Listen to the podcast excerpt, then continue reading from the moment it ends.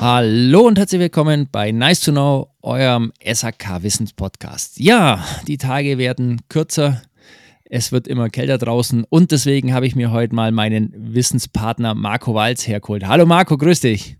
Hallo, grüß dich Patrick. Hallo, grüß euch zusammen. Ja, wenn es natürlich draußen kälter wird, dann und die Tage immer kürzer werden, ist klar, dass der ein oder andere natürlich seinen Holzofen zu Hause anschmeißt, würde ich mal sagen. Und deswegen sagen wir, sprechen wir heute mal so ein bisschen nochmal, wir haben zwar schon mal einen Podcast so ähnlich drüber gemacht, aber wir sprechen heute nochmal so ein paar Sachen durch, nochmal einfach solche paar Begrifflichkeiten über dieses Holz. Und da bist natürlich, glaube ich, du der beste Mann, oder? Auf jeden Fall. Endlich mal wieder ein Thema über Holz. Da fühle ich mich wohl. ja, gut. Wie sieht es aus auf dem Holzmarkt draußen momentan gerade? Ist der Markt rückläufig oder ist es immer gleichbliebend gewesen? Ich sag mal so, vieles ist gleich geblieben. Klar, man merkt einfach, dass die Förderung jetzt minimal gesunken ist und deswegen ist der Pelletsmarkt schon ein bisschen wieder am Abklimmen ein bisschen, wobei viele sehen einfach jetzt gerade aktuell den Pelletspreis, der gerade brutal niedrig ist und wird dann doch in vielen ähm, Kunden Geldbeuteln dann schon spürbar, wenn ich noch mit Öl heiz und auf einmal merke ich mit Pellets bin ich doch um einiges günstiger dran, die dann doch umswitchen wollen auf Pellets. Klar, die Holz, der Holzmarkt an sich, also wenn wir wirklich von Hackschnitzel oder Stückholz reden, ist eigentlich ja immer gleich gut oder immer gleich da, weil einfach die meisten, die mit Holz heizen, doch entweder eigenen Wald haben oder eigenen Forst oder als Lohnunternehmer arbeiten, wo häckseln.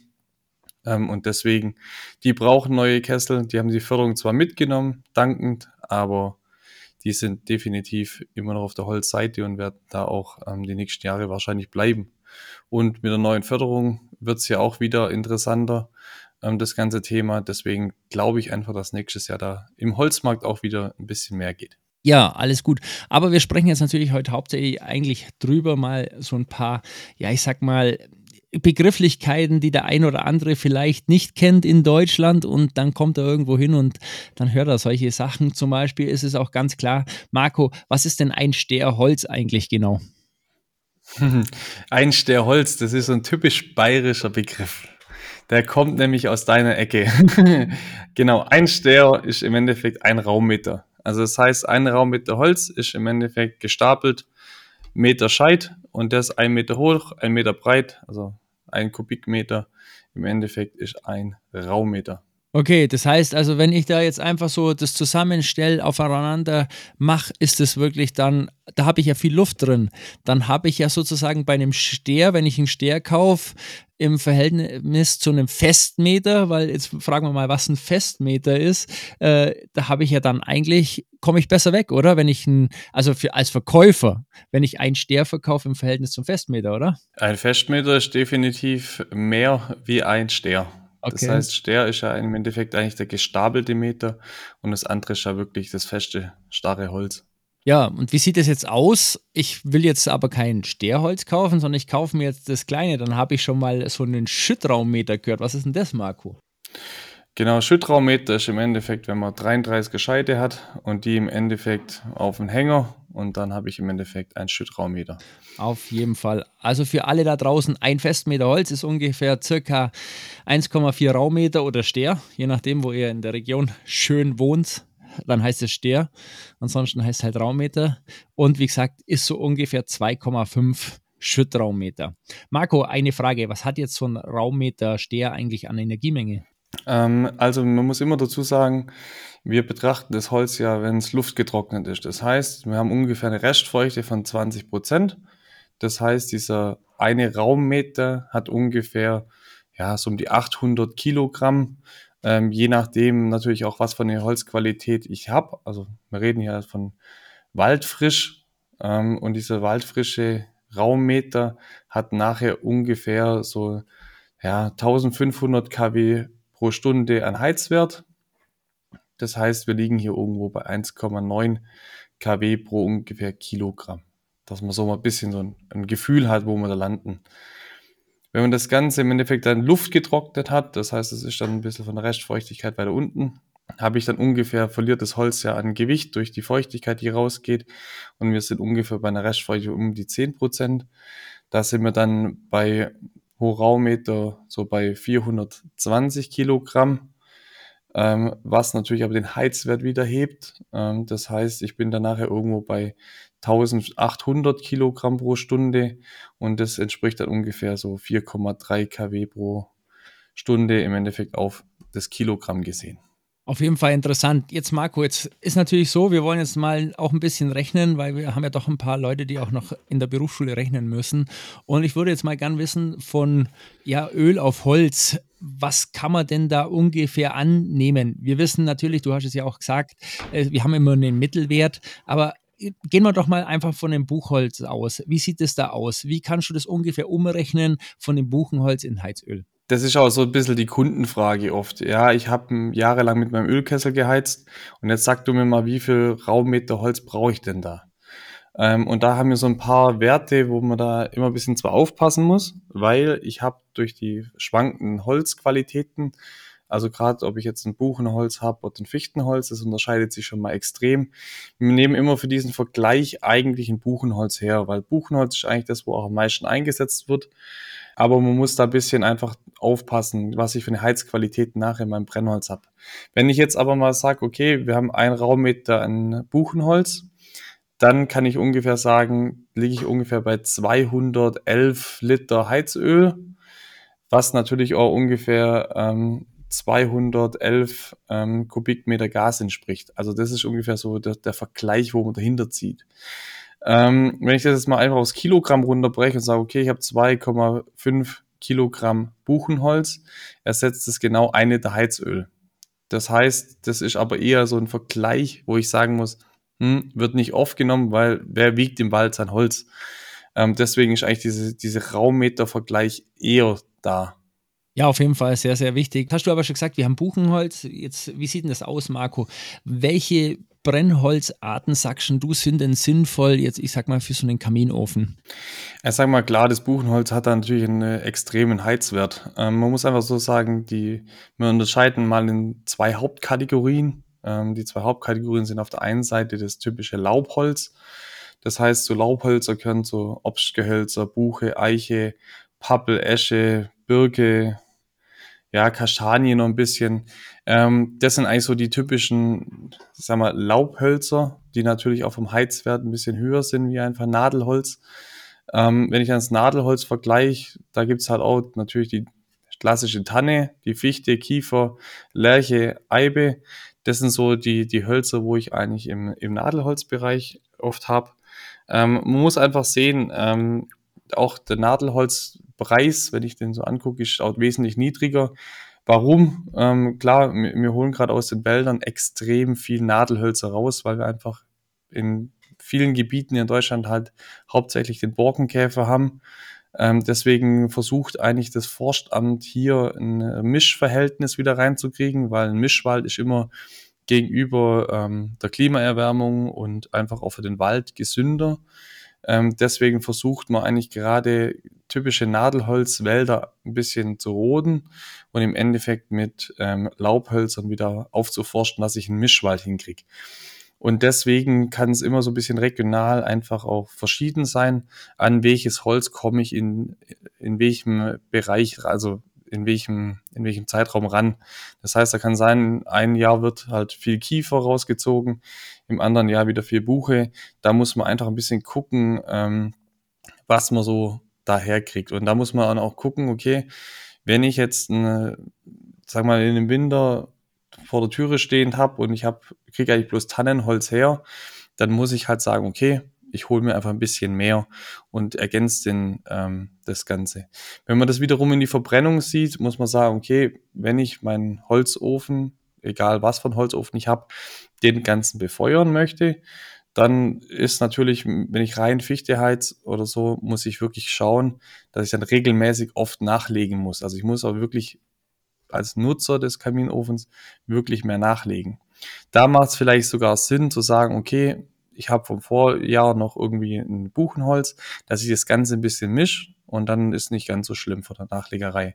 Weil natürlich auch, das wissen wir ja alle, das heißt, wenn ich mehr verbrenne, habe ich auch einen höheren Ascheanteil. Das heißt, auch die Reinigung von einem Holzofen oder Kaminofen ist dann nachher wesentlich aufwendiger und ich muss viel, viel mehr reinigen.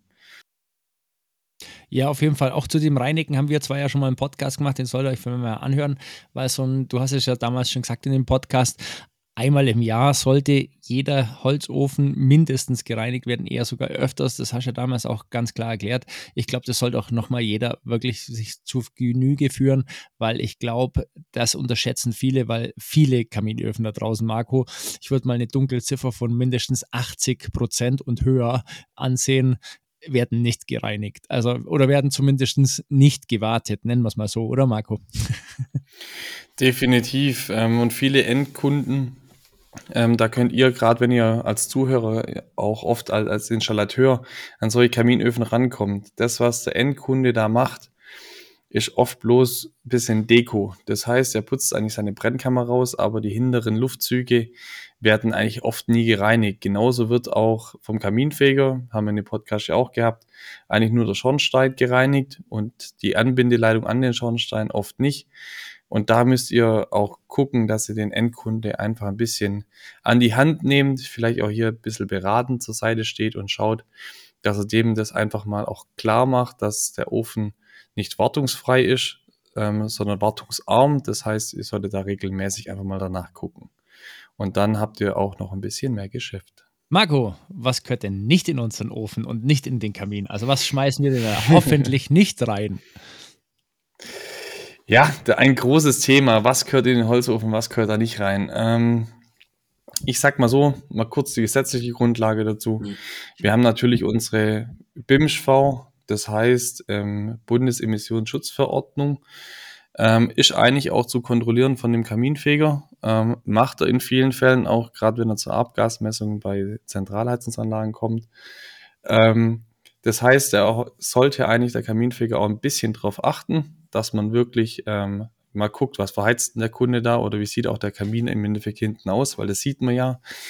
Ähm, einfach mal so mal Beispiele, wo wir, wo wir da, ja, wo nicht reinkommen sollten, sind einmal klar verleimende Holzplatten, das heißt sowas wie Spanplatten, OSB-Platten, MDF, Sperrholz und so weiter und so fort. Auch gerade lackierte Sachen, gar kein guter Fall, weil durch diesen, durch diesen ähm, durch diese Beschichtung kann auch Ammoniak entstehen und dieser Ammoniak ähm, im Abgas tut uns definitiv nicht gut und kann auch zu Glanzruß führen. Ähm, was auch immer ein großes Thema ist, ähm, gerade das Thema Holzmangel. Holzmangel führt dazu eigentlich, dass viele Endkunden auf den tollen Trichter kommen, okay, das Holz ist zwar nicht ganz trocken, aber ich kann es schon mal durch meinen Holzofen durchlassen. Das heißt, ähm, ich bringe halt brutal viel Feuchtigkeit rein, was auch zu Glanzruß führen kann. Da haben wir bei den Feuerwehren im letzten vergangenen Jahr oft testen müssen. Leider, dass das nicht gut ist. Ähm, da haben wir einige Kaminbrände gehabt, weil viele Kunden einfach kein Holz hatten und alles genommen haben und direkt verbrannt haben. Ähm, darauf sollten wir auf jeden Fall achten. Ähm, da können wir nachher mal kurz noch drauf eingehen, was wir da beim letzten Mal getestet haben. ähm, das wäre auf jeden Fall so ein Punkt, wo wir mal wieder aufnehmen können und ins Gedächtnis zurückholen. Auf jeden Fall. Also das können wir auch gleich machen, Marco. Bevor wir zur nächsten Frage, wir schieben einfach eine vorne rein. Wie teste ich denn, wann mein Holz wirklich trocken ist? Also es gibt mehrere Videos. Ah, wir haben eins gemacht. Ich schicke dir das immer wieder, die nice Nachahmer. Wir haben eins gemacht. Vielleicht machen wir noch mal eins gemeinsam. Aber ich sag mal so, wie teste ich denn, wenn ich kein Messgerät habe. Klar, so ein Messgerät kann sich jeder natürlich kaufen, aber wie teste ich denn, wenn ich kein Messgerät habe? Ganz einfach. Wir haben es ja, wir haben es ja gemacht. Du hast mir ja nicht geglaubt, dass es funktioniert. Deswegen ist ja überhaupt dieses Video entstanden. Ähm, genau, wir nehmen einen 33er Scheit. Das heißt eigentlich die Standardlänge, die ich durch meinen Kaminofen eigentlich durchlasse. Schau, dass es ungefähr die 33 hat. Dann nehme ich ein ganz normales Spüli. Ähm, das Spüli tue ich auf einer Seite drauf, verteile das ein bisschen und jetzt ähm, versuche ich auf der anderen Seite so stark wie möglich zu blasen. Wenn ich hier in das Holz reinpuste oder blase, ähm, ist es so, dass es auf der anderen Seite, wenn es trocken ist oder diesen Trocknungsgrad hat, ähm, dass es dann leichte Blasen schmeißt. Und sobald das eigentlich ist, ist das Holz trocken genug. Ganz einfach, kostet keine paar Cent und ich kann im Endeffekt testen, ob mein Holz trocken ist oder nicht. Und es funktioniert sogar bei nahezu allen Holzarten. wir können es ja dann so machen wie bei diesem TikTok-Video, Marco, wo ich dann unten drunter gelesen habe, die Antworten, oh Gott, und dann wird das Spüli verbrannt, kann man das dann noch absägen und ist das Spüli dann hochgiftig? Nein, das ist natürlich nicht hochgiftig. Also war jetzt nicht bei uns. Am Video. besten mit dem nassen Lappen wegwischen. Mit dem ganz nassen Lappen wegwischen, dass das Holz auch wieder nass ist. Nein, also. Nein, das wollen wir natürlich nicht. Es war natürlich belustigend, aber ich finde es ganz nett, wie, weil wir das damals eben gemacht haben und in diesem Podcast ist es einfach schön wieder, dass sowas auch tatsächlich Wellen schlägt und dann auch in TikTok und in Instagram immer wieder nachgemacht wird. Marco, jetzt aber noch die letzte Frage, die natürlich wir vorhin schon wollten, aber jetzt fragen wir da, wie empfehlst du zum Beispiel einem Kamin, ja, ich sag mal, Besitzer, ich habe ja auch so Kaminöfen bei mir, wie zünde ich am sinnvollsten an? Genau, also Grundlage mal eins. Bitte, bitte, bitte. Verwendet irgendwelche umweltfreundlichen Grillan also Grillanzünder könnt ihr nehmen, zum Beispiel. Versucht da nicht mit Chemie dran zu gehen. Nicht mit irgendwelchen eingetunkten Heizöllappen oder mit sonstigen, ähm, ja, nicht gerade umweltfreundlichen Anzündevarianten. Schaut, dass ihr da einfach kleine Spechtelchen macht, die drauflegt und dann wie so ein kleines Zelt im Endeffekt drüber aufbaut, dass der Kamin einfach zieht. Und was auch ganz wichtig ist, versucht den Kaminofen nicht gleich volle Kanone hochzuheizen, sondern peu à peu. Das heißt, macht euch ein kleines Feuerchen, lasst es ein bisschen vor sich hinrödeln und legt dann peu à peu nach, dass der Ofen einfach langsam auf Temperatur kommt, was natürlich die Lebensdauer von dem Ofen und von den Schamottplatten da innen drinne ähm, wesentlich in die Länge zieht, was einfach halt natürlich durch das kurzfristige Aufheizen alleine irgendwie ein bisschen Feuchtigkeit in den Schamottenplatten noch drinne, weil er lange nicht befeuert worden ist und die können reißen, was, was wir alle nicht wollen, was immer zu Kosten führt. Deswegen schaut, dass es wirklich langsam anheizt mit umweltfreundlichen Grillanzündern. Ähm, ja, das ist eigentlich so, was man da achten sollte. Ja, auf jeden Fall das ist, glaube ich, sehr, sehr wichtig und ich glaube, so heizt man dann auch perfekt und hat dann auch die besten Möglichkeiten. Genau, Marco, vielen, vielen Dank für diesen Podcast. Ich glaube, jetzt sind wir zumindest wieder ein bisschen mehr und haben uns einiges vielleicht nochmal in Gedächtnis gerufen. Anderes wissen wir neu. Wie gesagt, wir hatten schon mal einen ähnlichen Podcast drüber, wie auch Holz funktioniert. Jetzt wissen wir das und ich denke jedoch, das war ein toller Podcast. Bis dahin, Servus. Servus zusammen und ich glaube, die ganzen Zuschauer sind gespannt auf unseren Video, wenn wir das nochmal probieren. Also sind wir wieder gefordert. Ich wünsche euch viel Spaß in der Heizperiode und bis zum nächsten Podcast.